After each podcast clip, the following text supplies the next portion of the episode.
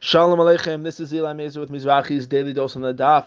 Today's Daf Daf Mem Tet, the Mishnah says something which seems shocking, that a parent is not obligated to feed their children. And the Gemara goes on to explain that while there is a mitzvah, according to some of the Tanaim, there is no obligation. While later on in history, in Usha, there was a takana that was made that a father must feed their children, his children, when they are when they are small, there seems to be no Torah obligation to feed your children. How can that be? This is the most fundamental obligation that exists if a parent needs to feed their children. How can there be no Torah obligation to do so? The Ramban in Sefer Shemot makes a fascinating observation on the fact that the Torah demands of a master to feed the children of his slave if the slave has a wife and children. If a slave comes in with a wife and children, the master has an obligation to feed the wife and children. Why is that so? Says the Ramban, because he takes the place of the father, and the father would feed the the the children and and his wife. So too, the master who brings the father, who brings the new, the evidence to his home, must feed his children.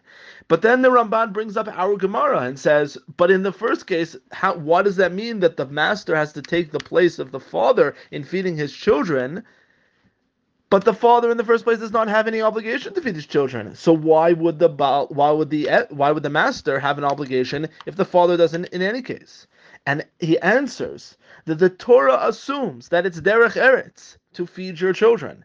That is just the way it is. While it's not an obligation from a Torah mitzvah level, it is a norm that exists that derech eretz, and it's an assumption that we make that every father feeds their children. And so therefore the Torah demands to the master who doesn't have that natural sense of obligation to feed his children. Therefore, we need to demand from a Torah level that he feeds the children of his of his slave.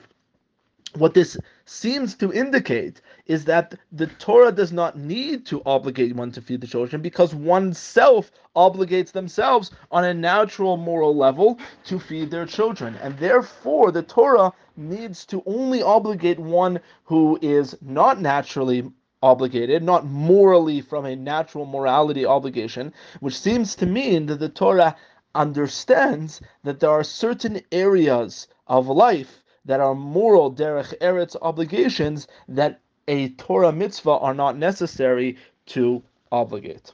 Have a wonderful day.